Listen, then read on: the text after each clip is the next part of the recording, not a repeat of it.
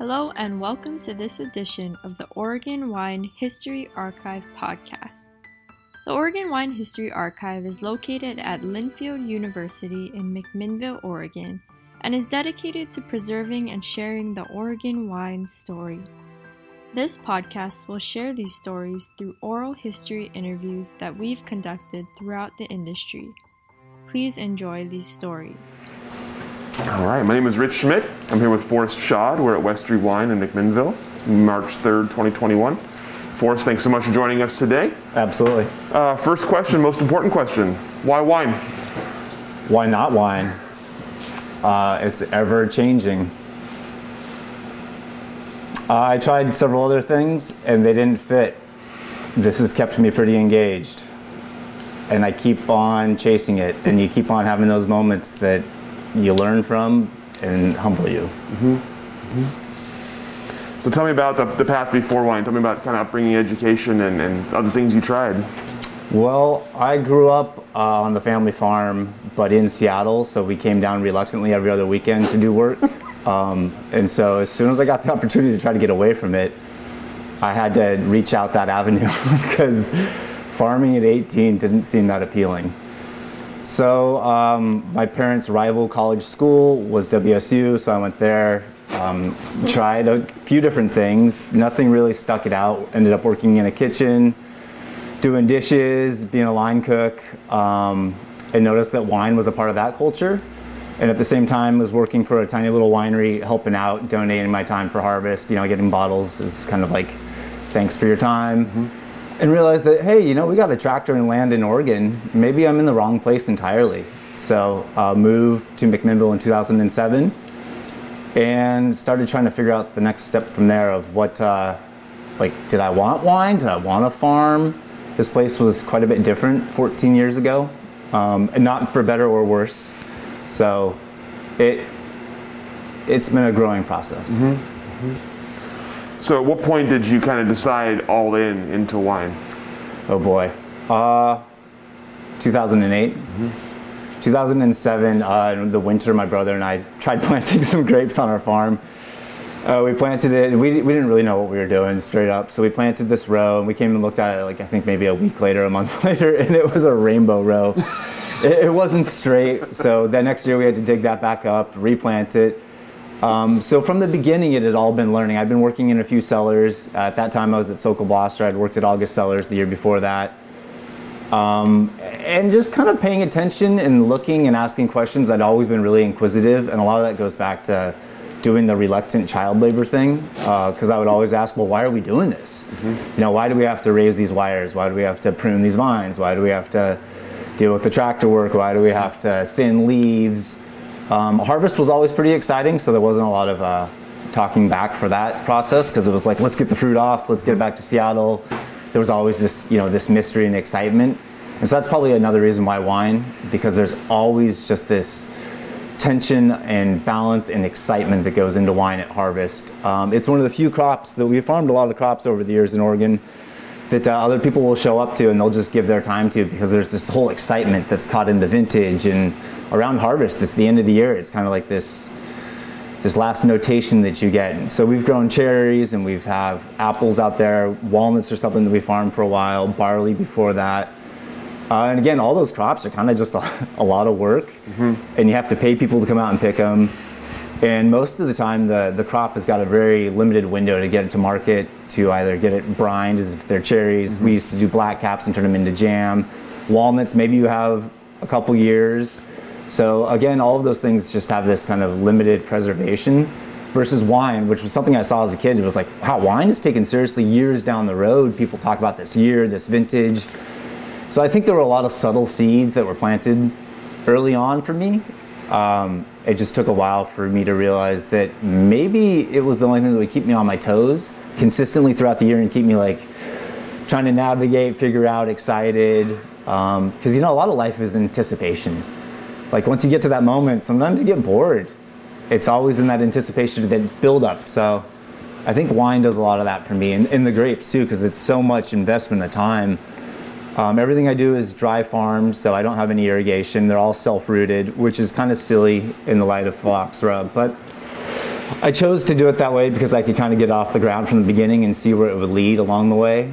Um, and so, you know, there's just like this eight years of investment of your time to give to something that you don't even know what it's going to lead to in the end. So ultimately, I didn't know wine was going to be it. I just was like, well, I'm all in. You know, if that was the question, is all right, when did you go all in? I tried a business in 2012 um, after I was let go from another place, which it, it, just wasn't the best fit. There wasn't enough growth for me there, um, and I was way too persistent for what they were enabled to give me, basically. Mm-hmm, mm-hmm. So that was more of encouragement and kind of fueled my fire of like, well, I guess I should probably believe in myself a little bit more. Uh, that business and I failed. Uh, the one that I had started, we disassociated just because it was getting in the way of my friendship with my um, him and his wife, and it just became clear to both of us that this was not a good fit. Uh, it was good to dream together, but we just weren't great business partners, and sometimes you have to realize that. So at that point, I was ready to wash my hands of it all. Honestly, I tried uh, making cheese which was cool. You know, I loved it. Love cheese. Definitely have a lot of respect for that. But that was even more brutal you know, working in caves is tough. It's cold. You're around stinky cheese, which I, I love and I could devour, but it it didn't feel right in the end. So I think I lasted a season because most of that comes in with the milk, you know, through February, and then it kind of dwindles off in the fall. And by that time, the wine bug was back at me. I needed a harvest. So I worked uh, for Cana's Feast. That was in 2012. Did that again for Harvest 2013, which is a lot of fun because you get to learn a lot around all those warm climate varietals which was different because it also made me then appreciate our P- Pinot, Riesling, Chardonnay, Pinot Gris that we farm versus all those hot climate grapes. You know, because I'd only seen cool climate for the most part my whole life. So to see these big reds and be a part of that was like you know. Kind of enticing to what wine could be, and the other side of it, and maybe broke the monotony of what I had seen for the last six or seven years, or my whole life before that. um, yeah, I don't know if I mm-hmm tailed off too much there. Mm, that's great. That's great. Um, so, uh, was there any? You talk about being very inquisitive. Was there an education process for you when it came time to actually like make your own wine or plant your own grapes? What was that education like? Most of it through books. Um, my dad and I have a weird way of talking where we don't really talk, and a lot of that was as a kid because I kept asking questions. Because we'd drive down from Seattle and then drive back, and every time we leave the farm, it was kind of like, well why were we doing that? Why were we doing that? And he, from a very young age, asked me if I ever spoke or ever thought before I spoke. And I was like, well, not really, Dad. I just kind of started rambling and go. and he was like, well, that's pretty clear. so that was kind of always our dynamic and that went on to me continue to like pester with questions and so books became the easiest way of trying to tease my brain out to try to find some of those questions or those answers for myself mm-hmm. or, or both maybe you know um, and then at Sokol Blosser on day one, I was told basically I could ask one question a day. So maybe there is this reoccurring pattern if I was to really look at it in a larger. But I've always been really curious because it we we justify work, you know, and farming and making wine for what and how and, and why why is what that reason is so i think that's been kind of the inquisitive nature of it and then along the way i've realized that um, while i may not have the best palate my brain just doesn't turn off when it comes to wine and farming it's just so exciting that i get it's the one thing i want to show up to do every day or think about or find reasons to uh, walk away from so that i can look forward to going back to it mm-hmm.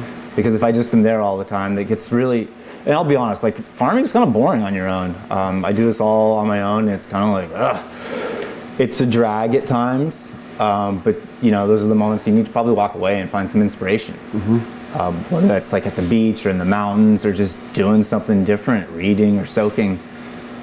Um, so I remember where I was going at one point. I tried to walk away from it. That was in 2015, and my mom told me that you've done so much why, why would you stop now? You know, it's like getting 90% there and just deciding, ah.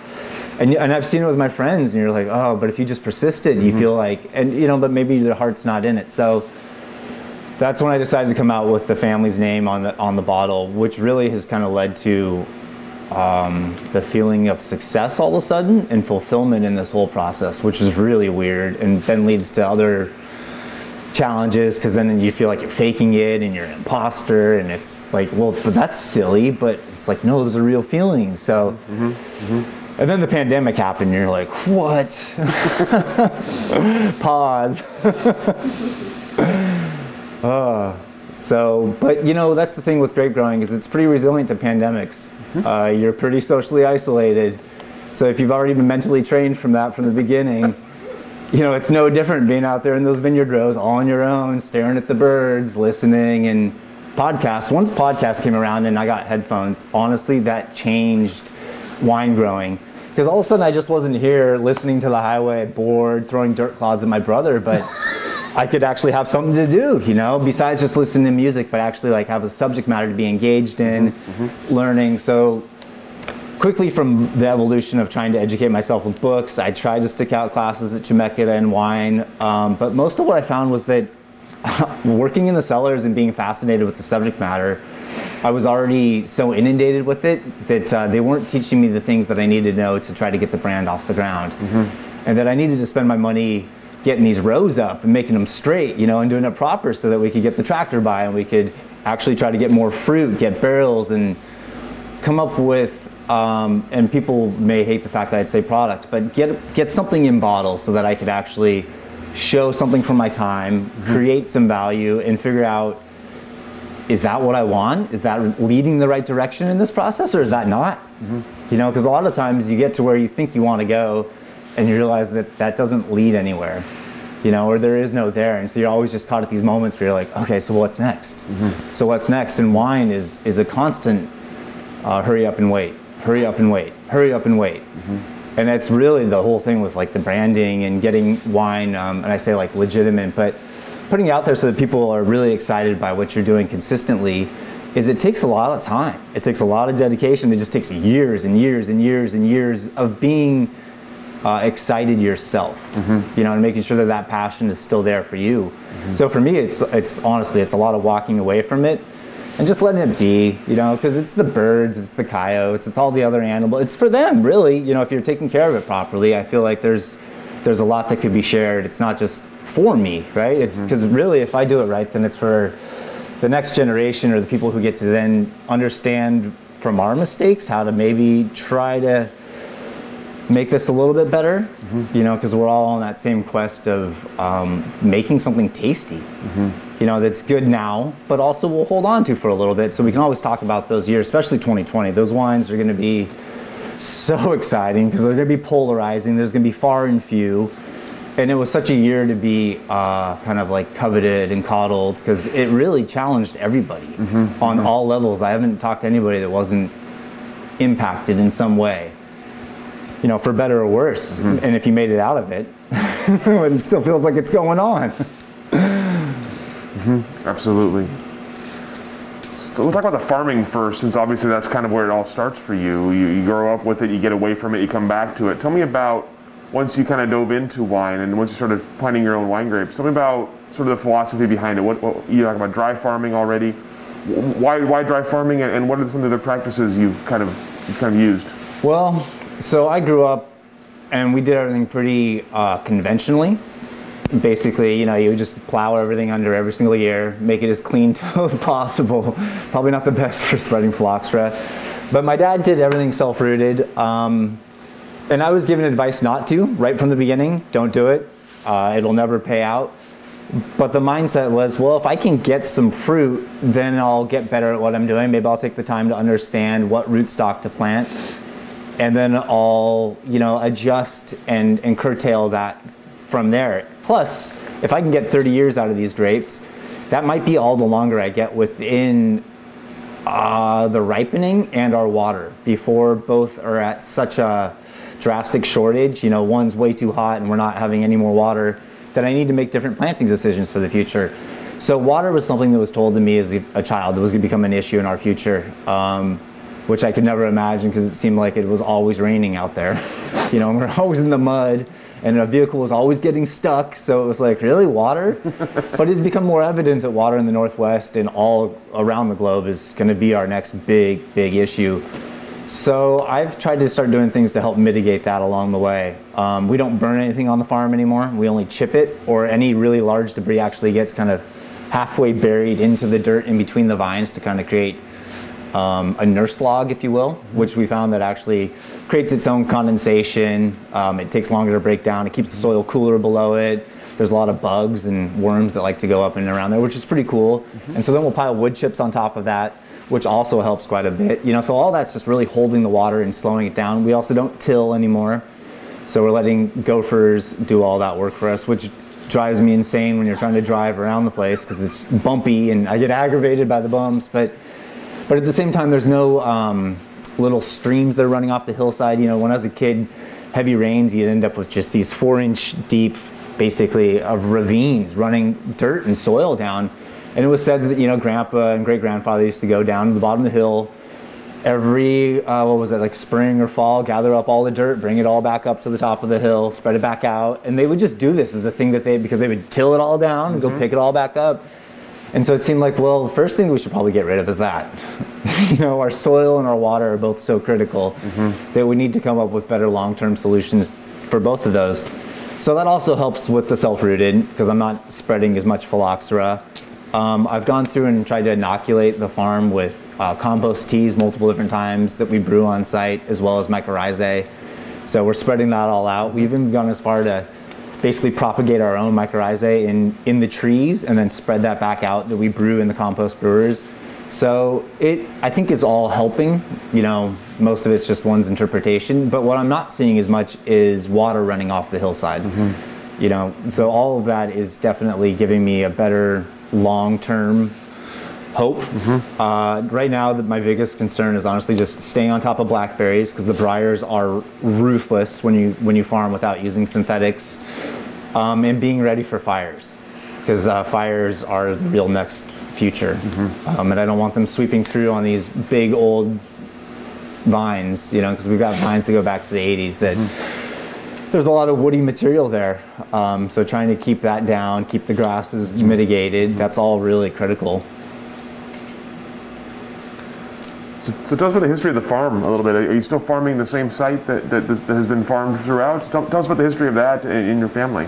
So uh, back in 1952, my grandfather bought the property um, when he got out of the service because he wanted a little piece of property to grow some cherries and berries on.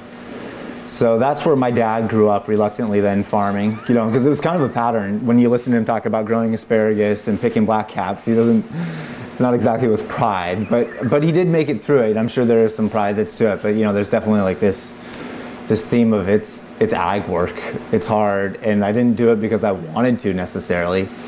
But that was across the street from where the actual original Schaad homestead was, which was on Schaad Road. Uh, and that's where August of August Cellars uh, was, and Gottlieb and Wilhelm. And so they were brothers, uh, traditional German names, very, very classic. Um, so the farm in the 50s was all cherries and blackcaps, I believe, and prunes um, that were, then in, went in later. In 62, we lost a lot of the orchards. I think there were some walnuts there at that time too, and then everything got replanted. So in 1962, October 12th was the Columbus Day storm, which is kind of a epic piece of Oregon's history, you know, because it led to Eyrie being planted and a lot of places were totaled. The house that I currently live in, uh, 19 oaks fell on that yard and that house was crushed. Um, so it was a major windstorm after some heavy rains, from what I've, I've heard in history. So we lost all but two old walnuts on our farm. So then everything, all these major replantings happened.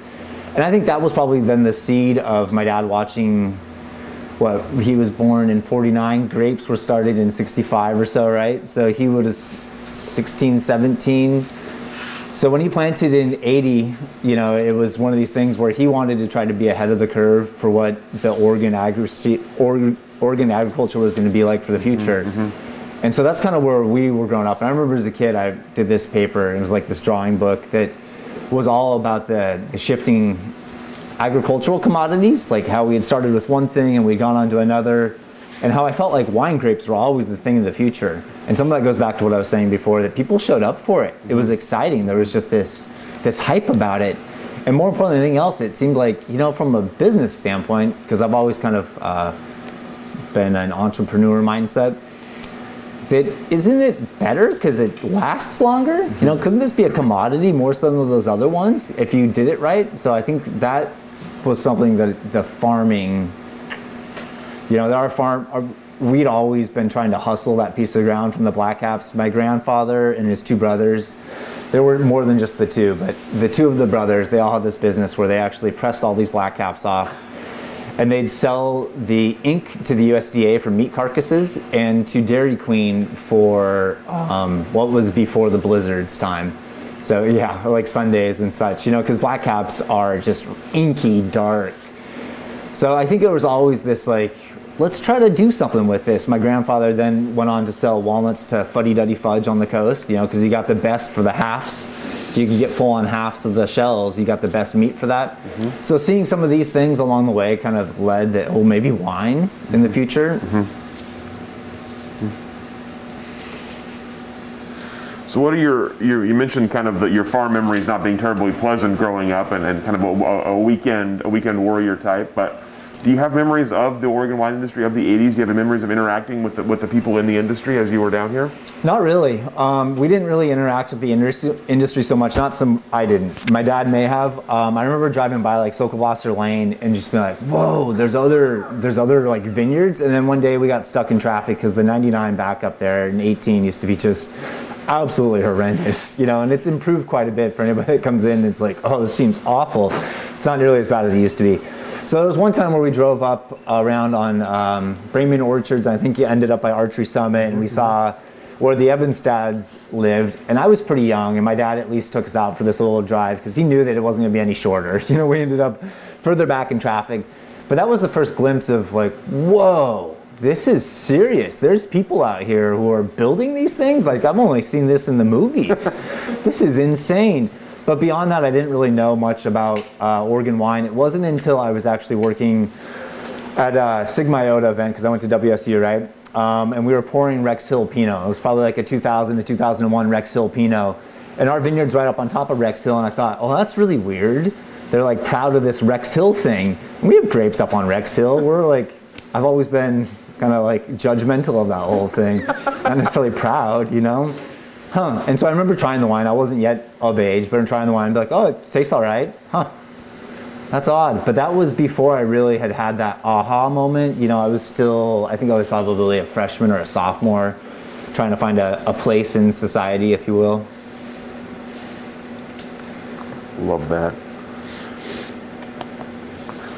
So as you as you got into the industry, you mentioned working at Sokol Blosser, you mentioned you mentioned working at Cana's Feast. Uh, tell me about the experience for you on the on the production side, on the winemaking side. What what appealed about it? What appealed about it to you, and what were some of the kind of surprising parts of it to you? Uh, what appealed to me were all the challenges that would come up. Consistently, it just seemed like there was never a simple day. Um, I was kind of thrown right into harvest in 08. So I was hired, I think, September 13th of 08. And it was a later harvest, but basically it's time to get things cleaned, be ready to go. And then 08 was one of those harvests where I think we started picking in late September and they didn't stop picking until, you know, it wasn't early November, but the third or fourth week of October. So it was a long, drawn out, slow harvest. So it was just one of those things that I had never been around so many moving parts that were all was working for such a bigger picture, you know, in such a large facility with so much fruit coming in in all these different places versus uh, when we were picking on our farm, it was just like picking some grapes, you mm-hmm. know, and there's mm-hmm. not that much to pick. You just got to pick in. we're putting in little bins here that are, we're treating it, you know, in 500 pound totes, and they're going down a sorting line. And it's like, oh, this is a different sort of animal than I've ever been around. So that uh, that excitement, just how much was at stake, because I knew how much had went into wine. So it was like, this is on a whole different level. And then being around so many other people that uh, cared so much mm-hmm. that were convinced that this was, you know, a way of life, that mm-hmm. working this hard was worth something. Mm-hmm. mm-hmm. You talked about kind of leaving and coming back a lot to wine. I think that's interesting. We've never really heard that before. What was it that that you missed? Was it that excitement, that enthusiasm? What was it that kept pulling you back? The opportunity. Um, I started out by brewing beer and I realized that I was just chasing recipes, uh, which was cool. Um, and I love cooking, but I could replicate it. And once I had it kind of adjusted or dialed in or getting better, it it just left. Uh, there was no room for error. because you had to just kind of get better and better. But with wine, so much of that's in the vineyard and growing and in the dirt and up to the weather, and then how you deal with it at crush and in those next 18 to 24 months, it's kind of all said and done. Mm-hmm. So the, the step is so much longer and more drawn out, so you have to be invested over such a longer period of time. Mm-hmm. Plus, there's just that one shot. You get that one opportunity. So some of that beer cleanliness and that mindset definitely helps in the winemaking. But in wine, you've just got everything goes into that one year, and then you just do your very best all in that you know haste of decision making of six weeks through the next 24 months, basically. And it's similar but so different to beer. So I found that with wine, it kept me excited because it allowed for a lot of passive time. Mm-hmm. Because. I could actually just completely give up for a while, let it be, and then along the way be back inspired. Meanwhile, nothing's really changed. It's all been okay.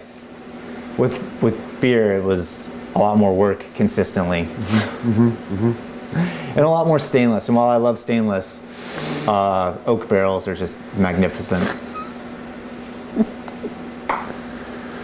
So similar to your to your kind of vineyard philosophy that you talked about earlier, tell me about coming coming into your winemaking philosophy. What what what what did you decide you wanted to do when it came to making wine, and and as you moved into your own brand, what did you bring into that from from the philosophy side? Well, I think like anybody that starts out, they want to make wines that are uh, clean, pure, will live forever, but you find that maybe they're way too austere, way too much acid.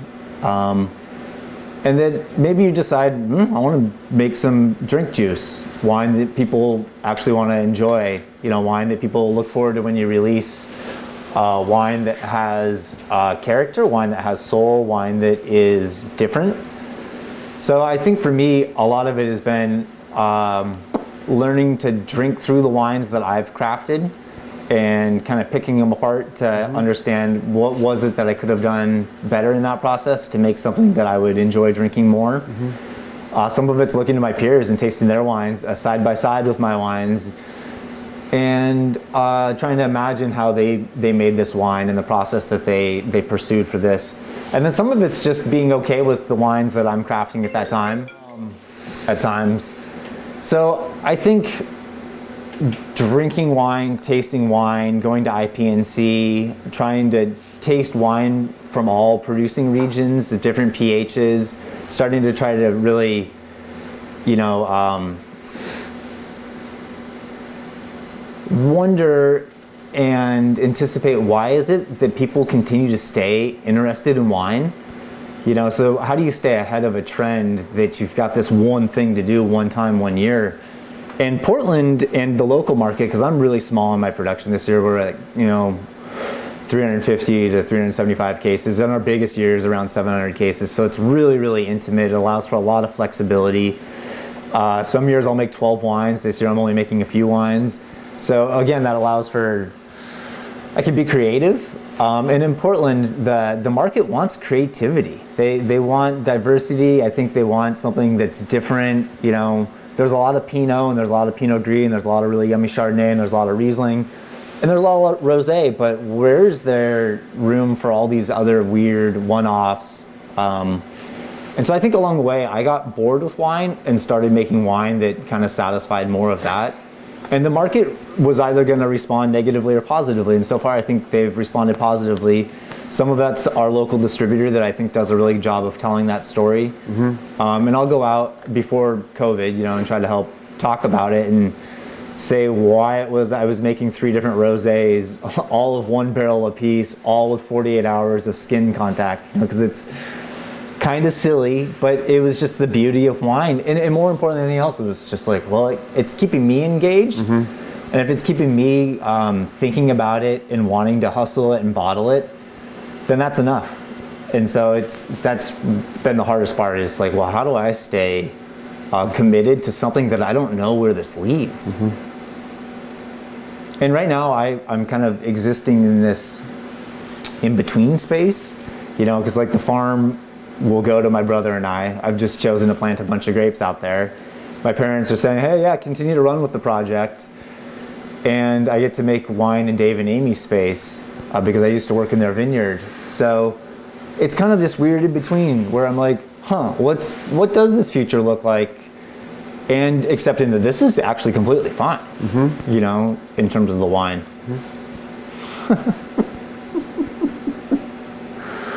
You, you talked earlier about, and a couple times about sort of the, the, the, the passion for you and needing, needing to feel that passion to, to keep going.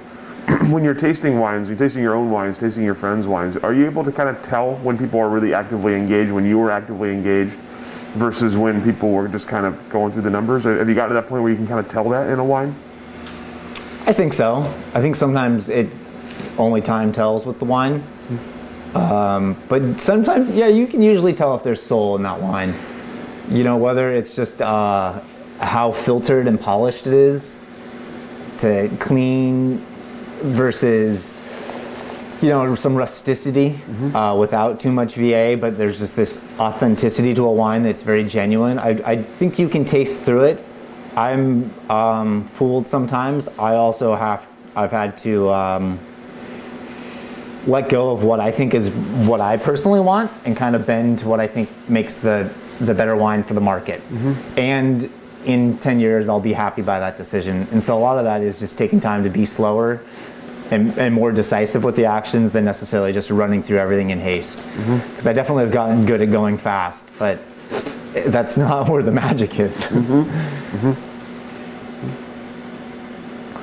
So you mentioned 2015 is when you kind of took the next step and, and started the, the, the, the label with the family name and and, and the, all that came with that. So tell me about that process for you and, and the decision and, and then the kind of the aftermath for yourself as you were kind of figuring that out. Well, um, so Schaad Cellars was something my dad had always been making uh, in our garage, and I'd be pilfering bottles, probably starting around 13 or 14, you know, to share with friends. Um, to try to find that experience, they were letting us enjoy wine and imbibe at the dinner table with them. I think to try to show us that this is part of the culture, you know, wine and and the lifestyle that goes with all of that. So Schaad Cellars was something that seemed like, oh, it's kind of a no-brainer. You know, my mom suggested, and I thought, oh, okay, cool.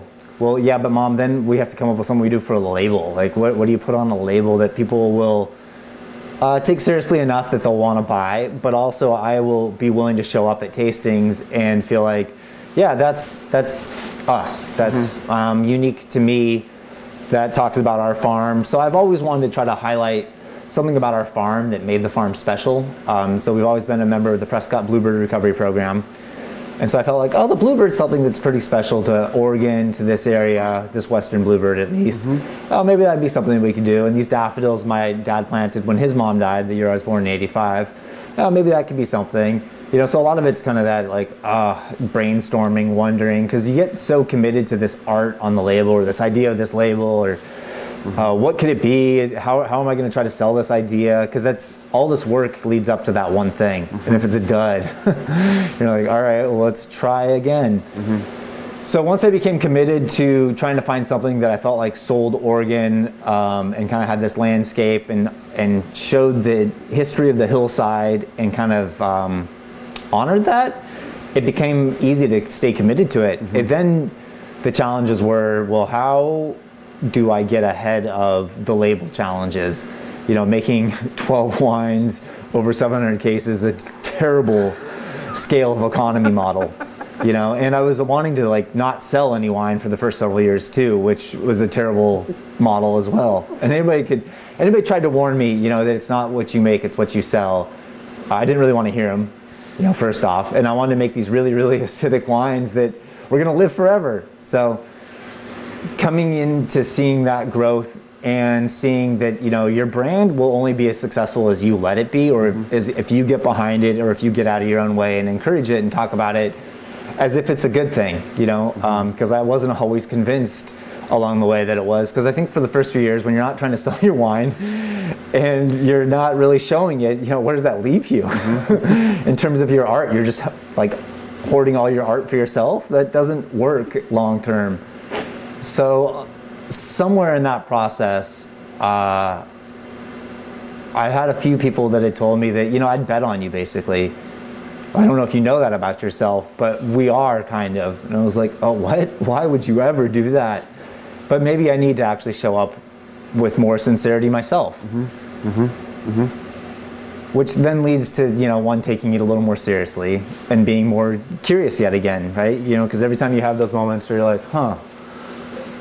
And my mom a couple times I think is kind of uh, without so many words been like, well, don't dwindle it or don't uh, swindle your opportunity here, mm-hmm. you know, because you have a lot that's going in the right direction. So why don't you just stay um, to path and pursue it? Mm-hmm. Mm-hmm. But that goes back to the you got to take some time away sometimes to know that oh yeah this is actually a good thing. Mm-hmm. And I don't know I've had employers and I love working for people but after all of that, when you then work for yourself, it's like, oh, actually, this this freedom is really really nice, and this freedom can't be replaced in any other way.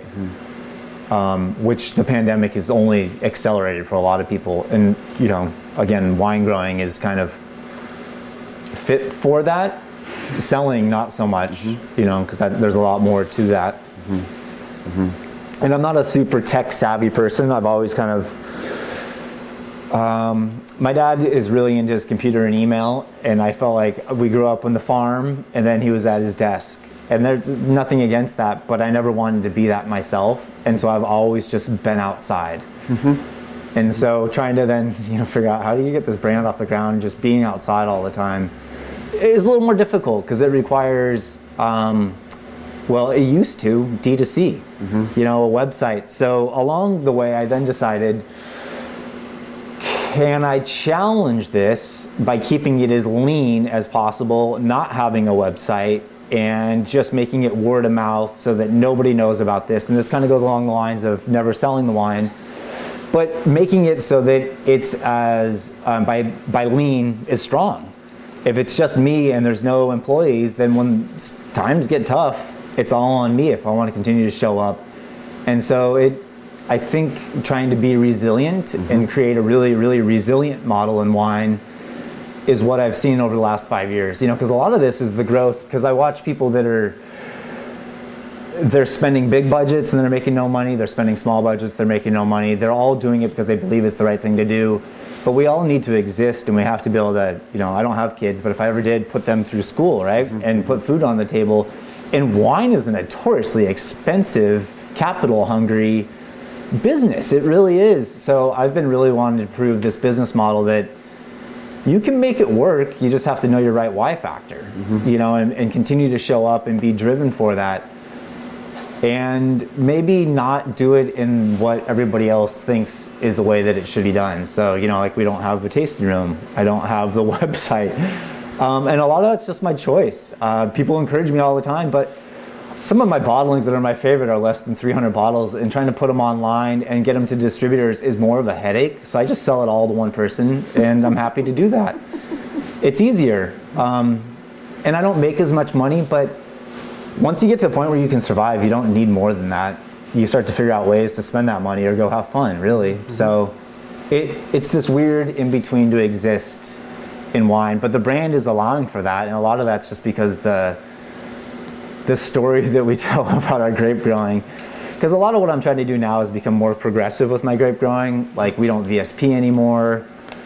Um, I don't even use the little clips to hold in the vines. Uh, I don't even tie the wires, tie the vines down to the wire. We just overlap the prior cane with the last vine. You know, some of the things we're doing are they're silly, and people would come out, and I guarantee you they would pick it apart. But one of the things that I found is that the grapes are getting too ripe and trying to actually pick them when there's not so much sugar so that we're not making these big, huge, overripe Pinots for my taste. Mm-hmm, mm-hmm. That's the real challenge. And so doing some of these progressive things, while it certainly is not beautiful looking, and I, and I know all the better in the wine growing culture, it works and it saves me a heck of a lot of labor. And the fruit's coming in at a decent ripeness with decent pHs, and it's not overripe by any means and I'm happy by that. So some of that's too letting my standards be okay, and then maybe it challenges my winemaking. Maybe it challenges my knowledge of uh, wanting it to all be perfect. You know, because mm-hmm. I could certainly go out there and I could spend hours in the summer vertical shoot positioning. You could just go back and forth, and you could thin leaves. You could make it look very, very pretty, but nobody ever sees the vineyard. We're not open to the public. Mm-hmm. Why does it really matter? the birds eat, you know, like 20% of the grapes anyway. So what? Especially this year with the smoke, you know, like what is uh which I think is good that these years lead you to a lot of questions. Mm-hmm. Like how much is your heart in this? Mm-hmm. Mm-hmm. You know, because 2020 was tough. And the smoke for some people, it was really, really a burden. Um, we were rather lucky as of now, and I'm going to try to come out with the 2020 Pinots as soon as possible. Um, not even a year in barrel, and I'm not proud of that, but you got to kind of mitigate your um, business risks sometimes. And I think the market will respond. Mm-hmm. I think they'll be excited, mm-hmm. and we'll go into 2021 with the same, you know, high hopes of what we can create. Mm-hmm. But that's part of the brand, right? Is that uh, it's a lot of uh, being nimble and mm-hmm. being able to pivot on the fly. And by being small, it, it's really allowing for that. So you've, you've, indicated some of the some of the wines you're making, and, and as many as 12 or as few as a, few as a few. So tell me about the decision each year, how many wines you're going to make, what, what you're going to make, and what kind of style you're going to make. A lot of times it just comes in depending on uh, the fruit, the quality of the fruit, how much we have of any individual varietal. Uh, it seems like very few years is everything just, wow, look at that. It's all clean, first off. You know, like last few years, it seems like I've been battling mildew and Mueller. Uh, for whatever reason, but everything else looks really good. I've been prioritizing thinning leaves and being on top of the Chardonnay early to not. But as soon as you start focusing over here, you know, something else goes awry over here. So a lot of it's just how much I get of any given crop, and then I'll kind of dictate where that fruit goes. Mm-hmm. So we'll spend a few days picking. This last year, we picked for four days straight and we processed for four hours, and that was the entire harvest, which was kind of nice because it meant we used the equipment once.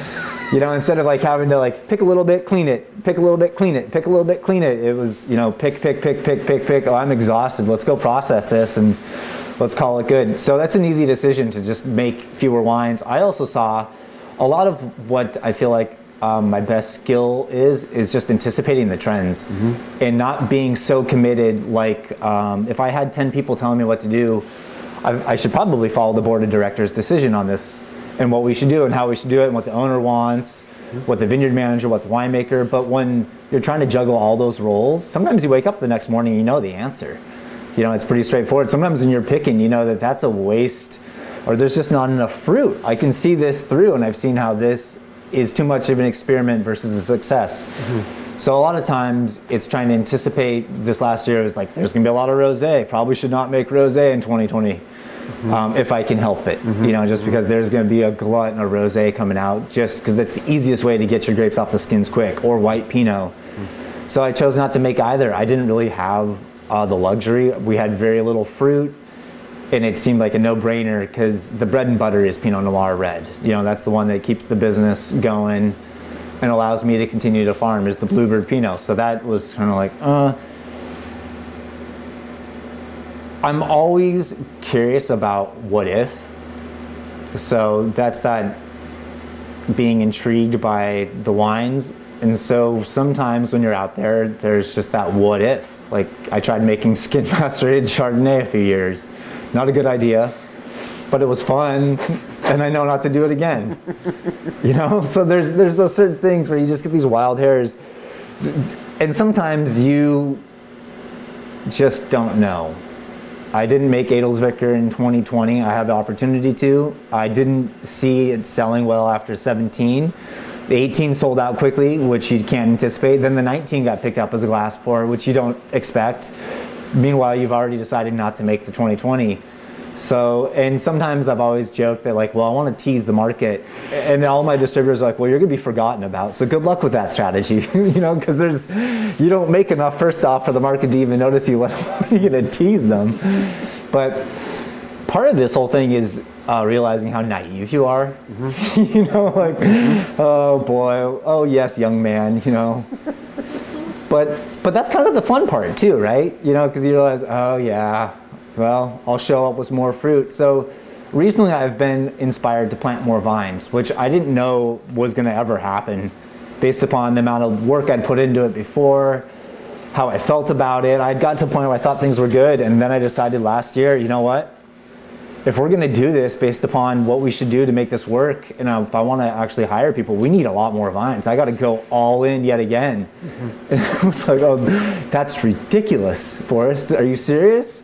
So now these nurseries and the rows and the plantings and talk about progressive viticulture. It's like we're using the trees as the vineyard trellising so it's really pleasant in the afternoon because you're in the shade working and you're eating fruit right off the tree while you're training up vines. Meanwhile, when you're trying to drive the tractor through, you know you're fighting canes that are flying at you from these trees. So it's it's not the perfect scenario by any means, but it is going to help with our water retention. Mm-hmm. It's great for the shade. It's good for the food. The birds are there going to the grapes just as fast as you are because now they're in the trees right next to you. So it looks like a mess, but nature's kind of messy, right? You know, and, and again, when people hear about it, they just roll their eyes and they can't imagine that that actually exists, but it just adds to that story, you know, because mm-hmm. it's really, it's the story that tells, sells wine better than anything else. Mm-hmm. It's, the, the wine has to be good enough for people to want to share it and enjoy it. Um, I really think the wines are better on day two or three because I'm trying to just turn them as fast as possible at this point but it's that story that people want to talk about. Mm-hmm. You know, it's that word of mouth that will really catch fire. So with this progressive agriculture, uh, is it mostly is it ideas that come to you based out of necessity, or is it things you're reading and seeing elsewhere and trying to implement on your own? Most of the time, I'm being goaded by other people that uh, think that I'm willing to take the chance and the risk because I really don't have that much to lose. Mm-hmm. You know, by other people, it's my time really. You know, like so the budget I put into labor, my my time, whatever. But that's all I have to lose really. And if, so if I learn from it, isn't that chalked up to a win? It's only if I don't learn from it that it really becomes a mistake. So like the no VSPing, somebody told me like, hey, you might want to check that out. I'm not really doing it, but you could try it or come up with your own system. And so, you know, it's like, oh, well, I wonder if it'll work. There's certain things that you need to do. You need to um, go out and disbud. You need to sucker. Suckering is really annoying. Humans don't necessarily need to do it. You could probably use sheep. Mm-hmm. Um, I've heard of systems and seen some footage of that. Mm-hmm. But that, so that's kind of listening, seeing.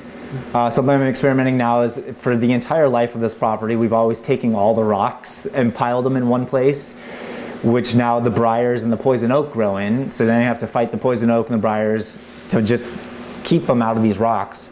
So I've been taking all the rocks back out of there and putting them back in the vineyard, and I've noticed that they actually create their own condensation with the diurnal cycles. So when we get really, really hot days and then really, really cool days, they'll actually create their own cool uh, water source in these vines that's dripping in. They're also, when it's really, really cold out, so we have snow, they're the first to defrost and create some warmth as well.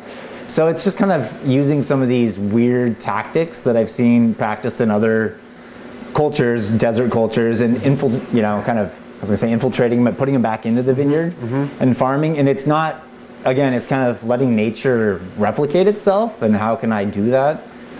Uh, but a lot of times it's just suggested, like, hey, have you thought of that? And then it's like grapes have always grown on trees it's not until later. And I tried doing all metal posts, and that works really well. It's really clean, it's really organized. And then I drove through Nevada and I saw what all these tailings look like from these mining operations. So I came back to the farm with just kind of a new perspective of maybe I could go create all my own posts. And so recently I went out and I harvested a bunch of cedar. And then you can split it all and you can make all your own posts, pack them in with gravel. So it's it's again that story of like, well, I went and camped out for a week and we hauled all this cedar out, um, which just adds more to the process. It's the way my grandpa and my dad did it originally.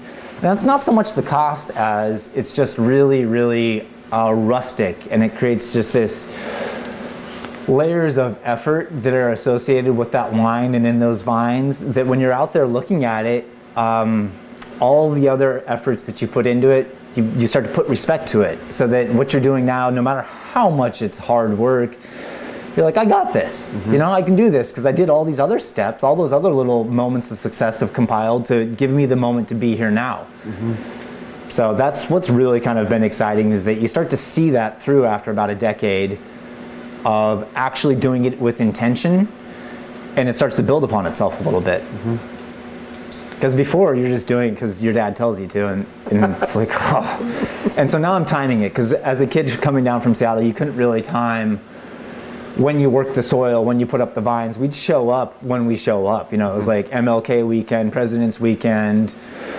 Um, and I could go on on these weekends, but basically there were these certain times, and so you'd have to always respond and play reactive farming, you know. And so if you're trying to pound soil or pound post in the soil, and it's July, it's not the greatest time, you know. Or you'd get there and it's like the canes have been overgrown for the last month. Nobody has spent any time out here. What is going on with the place? So that's that sort of distance too. That it's been nice to see the vineyard. So I've always known that it's like, you know, we're just over fussing.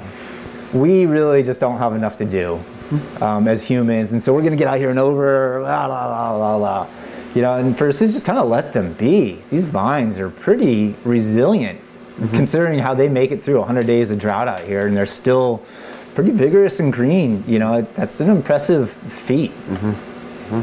Especially when you dig up the plants, uh, the self-rooted ones, they don't even have roots.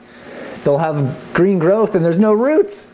You're like, this is insane. Versus the resistant rootstock, it's got this huge, big, with tiny, tiny little leaves, and you're like, well, I can see why there's kind of a mismatch of vigor here, mm-hmm. Mm-hmm. and why it takes a while for them to really get, you know, worked into the ground. But side by side, it's just kind of absolutely fascinating. These self-rooted plants are able to turn out something that's so powerful, mm-hmm. you know, that we can extract and then just like sit there and pontificate life over. I, it's really a crazy thing, right? So as you as you grow with the, in the vineyard and, and, I assume production will grow as well and is, and is the goal. Is it, is it a sustainable model for you? What, what's your plan as, as you grow in, in the future? Well, it all depends. Um, I believe it's a it's a sustainable model as long as I don't uh, grow too far too fast. Um, we've grown as much as 10%, 15% in one year just because of the farm's production. I am trying to secure more of the fruit on the farm for myself instead of us selling it to anybody else, uh, mostly because I, I need more Pinot for what the market is consuming uh, and our price point. I think most importantly, as long as it brings me enjoyment, then we can continue to grow as much as possible. Uh, I do have dreams of planting some other properties in other mm, climates, so to say, you know, further east, Hood River area, because they grow warmer climate grapes. And I just like the challenge of being spread thin. I don't know why. I just love that. And so this last year has been weird because I've I haven't worked for anybody else and I haven't been spread thin, but I've kind of tried to fill the time otherwise. And so it's kind of been boring, you know, because I'm not taking on too much for the first time ever. Um, and so now I'm trying to figure out, well, well, why? And is that okay? And do I want more? And I've had some other people say, like, well, you know, maybe being small is all right. If you're getting away with having fun and not working so hard, maybe that's all right. You know, do you need to be huge? So, but I just, I really honestly like wine and love growing grapes. It's a challenge that just continues to get you to show up because mm-hmm. something is always going awry. Everything seems okay and something's going awry. And so you're trying to like stay on top of all those different things. I like to joke that it's kind of like you have all six burners on high and you're trying to cook and mise en place at the same time, but then you decide to walk out of the kitchen and then come back to see how what happens, you know, and that's kind of like what life feels like. As soon as you leave for 10 days and you come back in the middle of the growing season, it's like frantic anxiety and it takes a moment to kind of like, oh, you know, simmer down, evaluate what is actually critical. You know, and sometimes that's life too, like what actually makes a big difference. But we get really worked up in um, in these moments. So sometimes no news is good news. Just kind of when everything is actually silent and moving along, that's like a good hustle. But we're always chasing um, the big adrenaline surges, and wine doesn't do that well. You know, because wine is such like a long, long, slow, tedious. You know, it takes 30 years to have a good career in wine. And, and really make that wine that you're pretty happy with, you know, because some of it's getting out of your way, some of it's letting the wine be, some of it's the perfect vintage. That is an interesting, interesting dichotomy you're, you're describing there. I like that. So with um, with the uh, again on the, kind of on the future of Schaad Cellars, what what do you see as you look ahead for the future of the brand? What what do you hope for? Well, I'd like us to have our own space, uh, just because I feel like it will feel more real. It will be uh, this tangible thing that the brand in my efforts created, more so than what this is. Uh, this has been a huge learning opportunity. Working with Dave and Amy, their influence in the valley, uh, and Dave's passion for wine. I've grown a lot through that. And so they've allowed me to see that I like this, that I, I enjoy these challenges. So I, I want us to have our own space. I really, really, it occurred to me the other day because I've been trying to figure that out for the last year. What it is I want? Uh, do I just want a small pole barn in my backyard?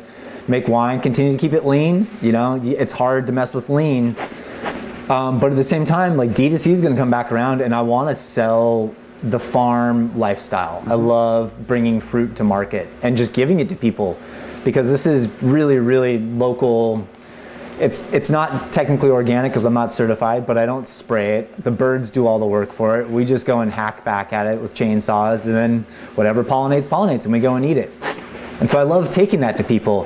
And there's a lot more stories I could go into with that with fruit, my grandpa, and my dad, because there's because we've been in this valley since 1903, there's just a lot of history that we have of farming and hustling and trying to figure out how you can sell that lifestyle. And along the way, I, I decided, well, I, I like food and I want people to be able to and enjoy that and see that it doesn't need to be like this, that you can kind of set your own trail and do your own thing. So what occurred to me is that I'd like it to be a state. I really want it to be a state. And so now I've got to figure out the challenges within the other property holders, access. Uh, what will what will I be okay with? And not just settling, but what is it that I like? And maybe it's not on our property, maybe it's somewhere else. You know, and maybe it's hot climate, maybe it's some limestone, maybe it's somewhere completely different. I've I love this idea of um, being out in the middle of nowhere trying to grow grapes, kind of like Hirsch originally was. Because those wines are magnificent, and for his ability to see something like that on the Sonoma coast was really cool. So I'm, I'm always just, I've been trying to convince my parents for the last three or four years, like, hey, let's buy more property. I can barely manage what I got going on, but but let's buy more, please. I'll show up for it, please. Mm-hmm. And they're always just like, ay, ay, ay, Forrest, really, really. So part of it's kind of showing them like, hey, no, I'm taking this more seriously, and part of that's showing me, hey, I'm taking this more seriously. Mm-hmm. Mm-hmm. But then you have years like 2020, and you're like, well, it's one of those times where you just have to kind of like see, does it even make it through? Because if it can't make it through now, it doesn't really matter how resilient or lean it is. That's not a good future sign. Although watching the um, wineries come in and the growth of the Oregon wine scene is pretty exciting because now I feel like I'm a part of this really, really special thing that's a global thing. Oregon wine is got a global impact and it's really exciting.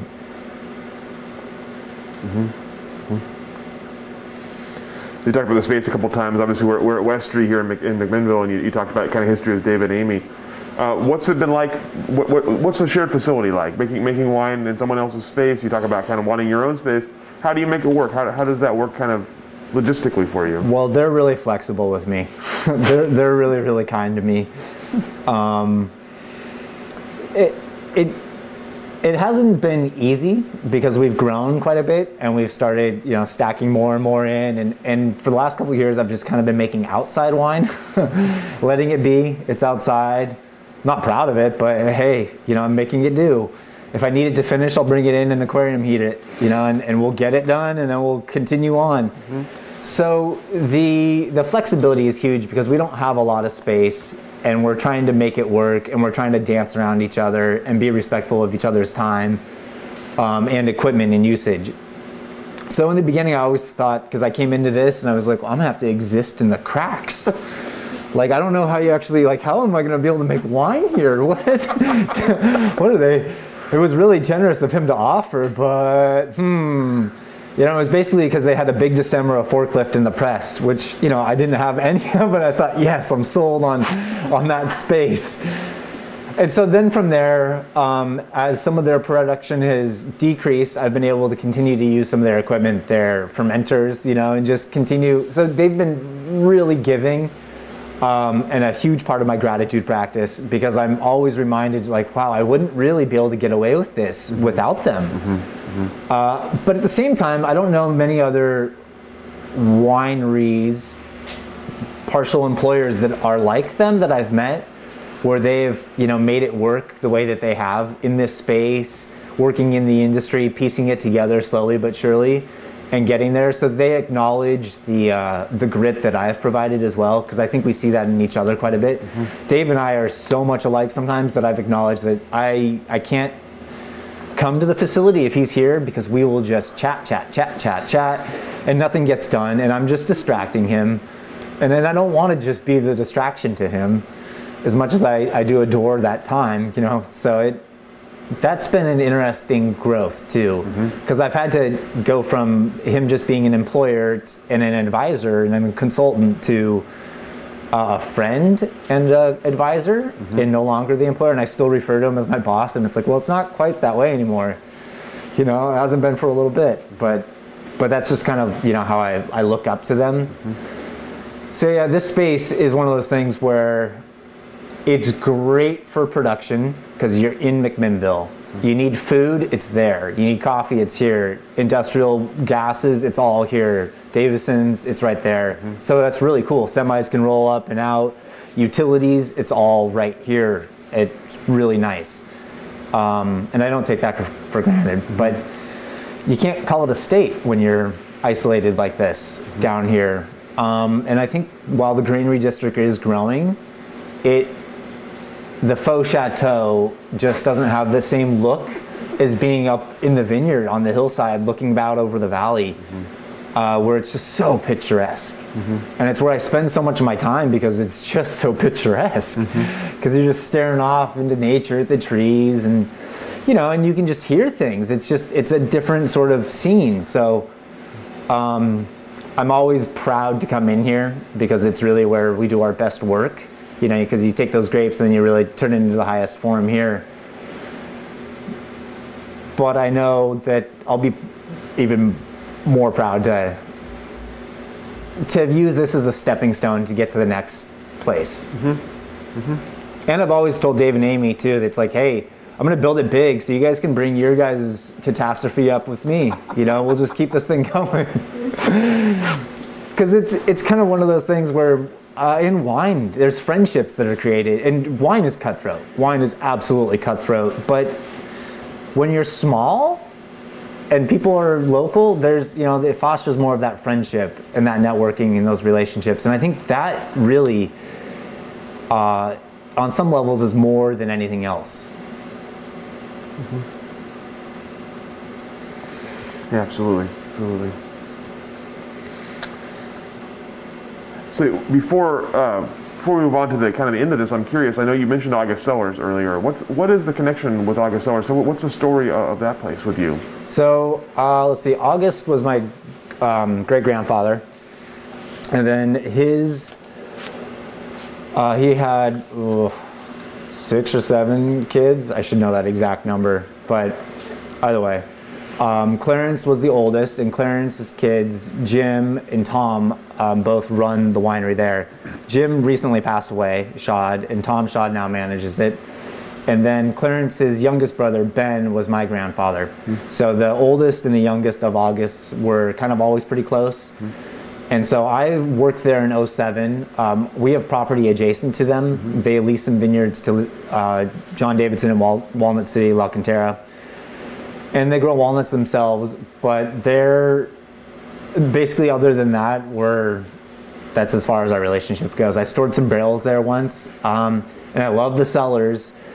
It's just not for me. It's so far out of the way to be in Newberg and not have everything on the estate mm-hmm. that I've never pursued it further than that. Mm-hmm. Not to say that I won't as production grows, um, because they have really good equipment and they're beautiful cellars. Mm-hmm. It just has never been the, the right time and place for me to pursue uh, making wine there. Pl- And during harvest, it is such a, there's so many moving parts going on. that I versus here where the freedom, you know, because sometimes like this last year I didn't even see anybody but my intern who came up from San Jose and we worked together and we were here and I think we even took a day or two off. we're just like, what? What sort of harvest does that? But it was nice because going into it with 2020 being what it was and everything up in the air with smoke, why get yourself so worked up over it? It may still yet not pan out. You know, and so it's like I don't really want to stay up all night and, and beat myself up. But it's easy to do in wine, you know, to get really concerned, overworked, neurotic, overwhelmed, because there's so much at risk. Mm-hmm. And it's really easy to overthink it because everything matters that moment when it's re- still not really, you know, there's no uh, destination for what it's going to be. Absolutely. So, talk about 2020 a few times, and obviously uh, the pandemic as well as the smoke. T- tell me about uh, the pandemic, and you, you mentioned that it didn't really affect your farming a whole lot, but how did it affect your wine life, and, and how did you see it affect the industry? I th- feel like the industry pulled together as much as they could uh, in response to the pandemic. Um, I know that I became closer with the friends that I have uh, because it became the only circle you really have are those people to reach out to. Um, I also had the fortune of several people reaching out to me in terms of uh, they're like we're distributors concerned. Is the, are you going to make it? Uh, which made me feel like it actually mattered. Because sometimes you know when you're just out there doing it and like when i was just uh, hoarding all my wine it didn't feel like it mattered. And so when other people come up to you and they're they're worried, they're concerned, they're they cherish what you're already putting out, you uh, you start to, you know, take it more seriously and want to show up and and and then reach out to other people to try to pay it forward a little bit. Mm-hmm. So that's what I think. I feel like the industry did kind of come together. I I don't get to see as many people, but I certainly the few people that I have that are close, it seems like they've all they're helping each other more. Mm-hmm.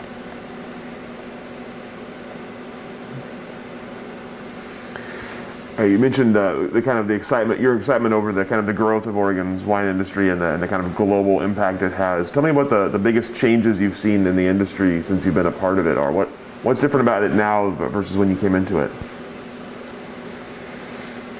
Probably the farming. Uh, tourism, definitely. I mean, the agritourism, it's hard to be understated what the power of that's done. But I'd say the farming, just the, the resistant rootstock, irrigation, tight spacing, that's really the, the wave of one future, uh, automated picking. Um, and so then just the size, you know, because right away that correlates to how much do you have to produce to be able to pay for all of that. And so the size in term, and now we're, it's just, seems like there's a lot of discrepancy between what it takes to get started and where, it takes to really be uh, good at what you're doing and how challenging that is. And I have a lot of respect for that because it's like, oh, there's so many layers to this thing. And you really almost have to be separated or specialized. You know, you can't be trying to do so many different things and be good at any one of them. More of like, well, you hire vineyard people or you hire winery people. Uh, and it's really nice to be able to just kind of get the vineyard contracts dialed in, get the fruit to show up. That's not how we do it, but I could see how beautiful that would be, you know, because it really allows you to stay focused on making the wine and not feeling like you're trying to constantly be putting out fires, uh, which is how it starts to feel like come spring, where, where it's just like you're juggling a lot of different things, a lot of moving parts. Um, I used to never say no, and so I kept taking on more and more, and not until recently did I start to say, eh, it may not be wise. what is wisdom really?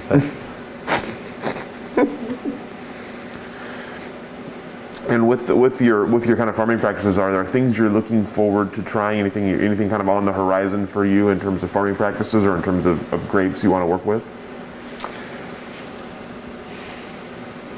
farming practices, I kind of want to see if the the orchard trellising is going to work before. But at the same time, I've now started planting fruit trees where my wooden posts are. So when those wooden posts fail, there's fruit trees there. So it's kind of like I'm kind of convinced it's going to, but not 100%. Although it's going to make automation, you'll never be able to machine pick it. You can't run hedgers because the trees will take them out.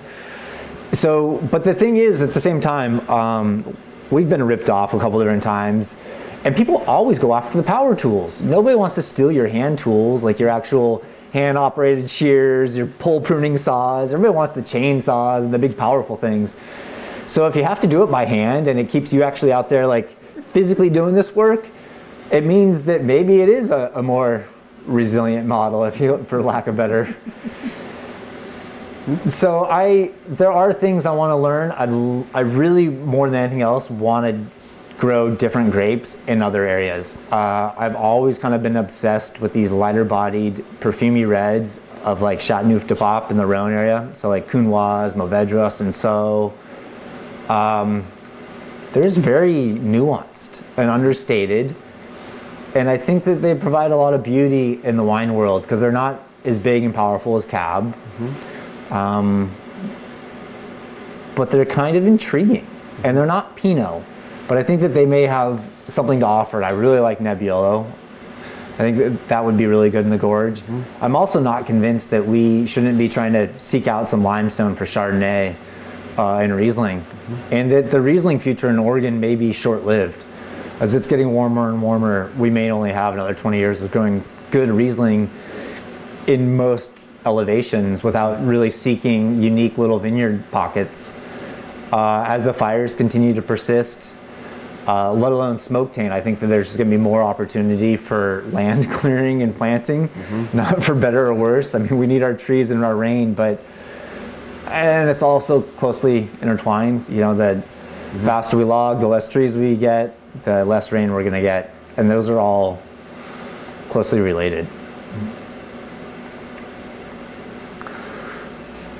And so, for the for the Oregon industry in general, uh, what do you see for the future? What, what, what's coming down the, the road in the next five, ten years, or what are you looking forward to? Maybe maybe what are you fearful of? Well, I'm fearful of an overproduction. There's a lot being produced. Um, I just see it sometimes in the market because we're starting to get back on vintages when you go out before the last, I haven't been out in a while, but previously, you know, when you're seeing 16s and 17s, it just shows that people are behind in their cellars uh, in terms of selling mm-hmm. and being on top of, you know, current releases should, in my mind, and it's hard not to be jaded by drinking younger wine. But you know, like 18s are a reasonable time. We're in a decent point now to be selling that if you're selling it through consistently and not getting so far behind where management of inventory is overwhelming. You know, because it's it's hard for wineries to make money when they're trying to juggle three or four years in bottle. That that becomes a lot at the same time as the active growing season in the wine and barrel, just from what I've been able to ascertain. Mm-hmm. So I think that's a challenge. Um, at the same time, Oregon wine being further and wider planted, our terroir is difficult to farm vast swaths of ground. There are only a few AVAs in areas where you can really do that well, you know, because it's a lot of tiny little sloped hillsides, and it's difficult to just mass plant like they would in other places. And so I think that's a good thing. Um, I do see more. Uh, there could be potentially more AVAs. I haven't heard about stuff like that, but I could see that happening as more people get behind um, wanting to do it, as well as the price of the current AVAs continues to go up. Mm-hmm. The challenges of people, people being able to plant in those areas, it's going to continue to force people into other new spots, which I think is cool because I I enjoy tasting the wine out of these new micro regions out of Oregon, macro regions, mm-hmm. different different locales because the wines are unique and they may be able to get away with doing different things. Sauv Blanc seems to be mm-hmm. something that people are trying. I know people are trying Nebbiolo, uh, Syrah. I've got a little bit planted. I've been told that I should probably try Cab Franc here in the valley. Uh, some of it seems like I want to go with what's proven. Um, some sometimes it's like, oh, maybe we can plant a little bit of this or that. I'm kind of milking the Pinot thing right now because that may not be what we get to do forever. Uh, I planted a lot of Maréchal Foch last year and Leon Millot, as well as some Gewürztraminer and Pinot Gris. A lot of Pinot Meunier I put in the ground, um, as well as Draper Selection Chardonnay. So a lot of this is just all to see what works, what doesn't. Um, some of it's going to like our soil, some of it's going to like our moisture, some of it's going to like my uh, do nothing approach. You know, because it's really survival of the fittest out there. If you can make it, cool. If not, then sorry. Mm-hmm. And that's then from phylloxera, that's from no watering, it's from like, you, you plant it and you come and visit it a few times, you just pass by it. Um, I used to have dogs and they would take out vines, they'd just sit on them, they would chew on them. And it, again, it was, it's been survival of the fittest, which is kind of fun because it, it allows for the to not be so care like you can be more carefree mm-hmm. which means that it's just kind of uh, exciting still because when it works out when you're carefree it's even more like whoa it's magnificent and it's hard to then do that with the business you know because as the business becomes something that you're worried about those numbers uh, i was joking with a friend though that it's like i know basically what will our mins and our highs for what we could earn based upon what we produce in 2020 so you know, in nine months, I'll know that for 2021. Mm-hmm. And it won't even take that long. And I'll, so at that point, then it's all like, ah, what else do you do with your time? Because mm-hmm. you can't really do too much more without planting lots more grapes. And that's the thing, self-rooted, non-irrigated, it takes about a decade to get the vines up and rolling. So when you're like, all right, I'm gonna get you some more wine because the market wants more wine it's going to be a decade though. You're ready, right? I hope you're still hip on our, our wine by then. You talked a couple times about your, your kind of your sales philosophy, which is a fairly unique one, I will say. Uh, tell me about uh, tell me about finding people, how, how people find your wine, and, and finding people who are excited about it. Mm. Well, originally it was word of mouth, and then I just kind of put it in the distributor's court mm-hmm. to see if they could do it.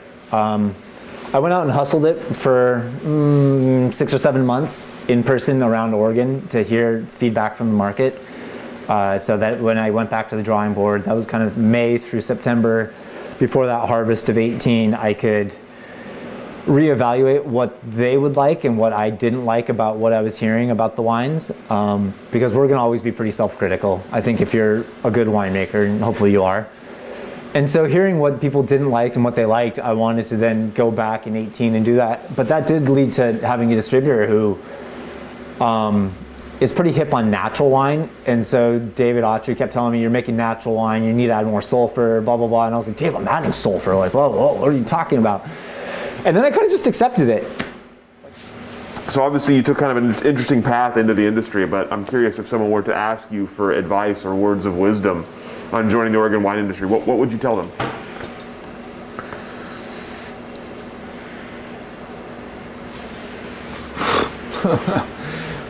um.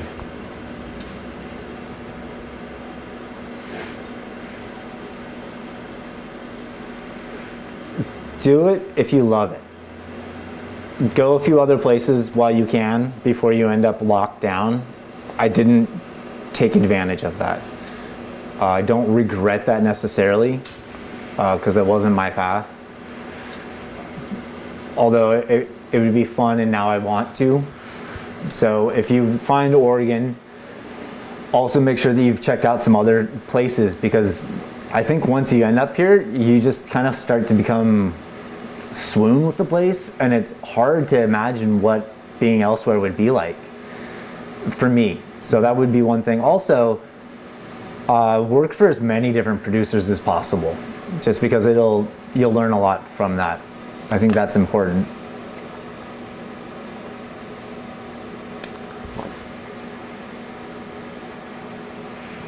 It's also a trudge. you know, there's no easy path. so just be ready for that. and it's worth betting on yourself. I think that's actually a good piece of advice because I don't know, it's nice to work for other people, but it's really, really wonderful to have that freedom of your own time. Mm-hmm. And being small is okay. If you can make that work, you know, way less stress. Mhm. like that. It's good advice. Good advice. Appreciate it.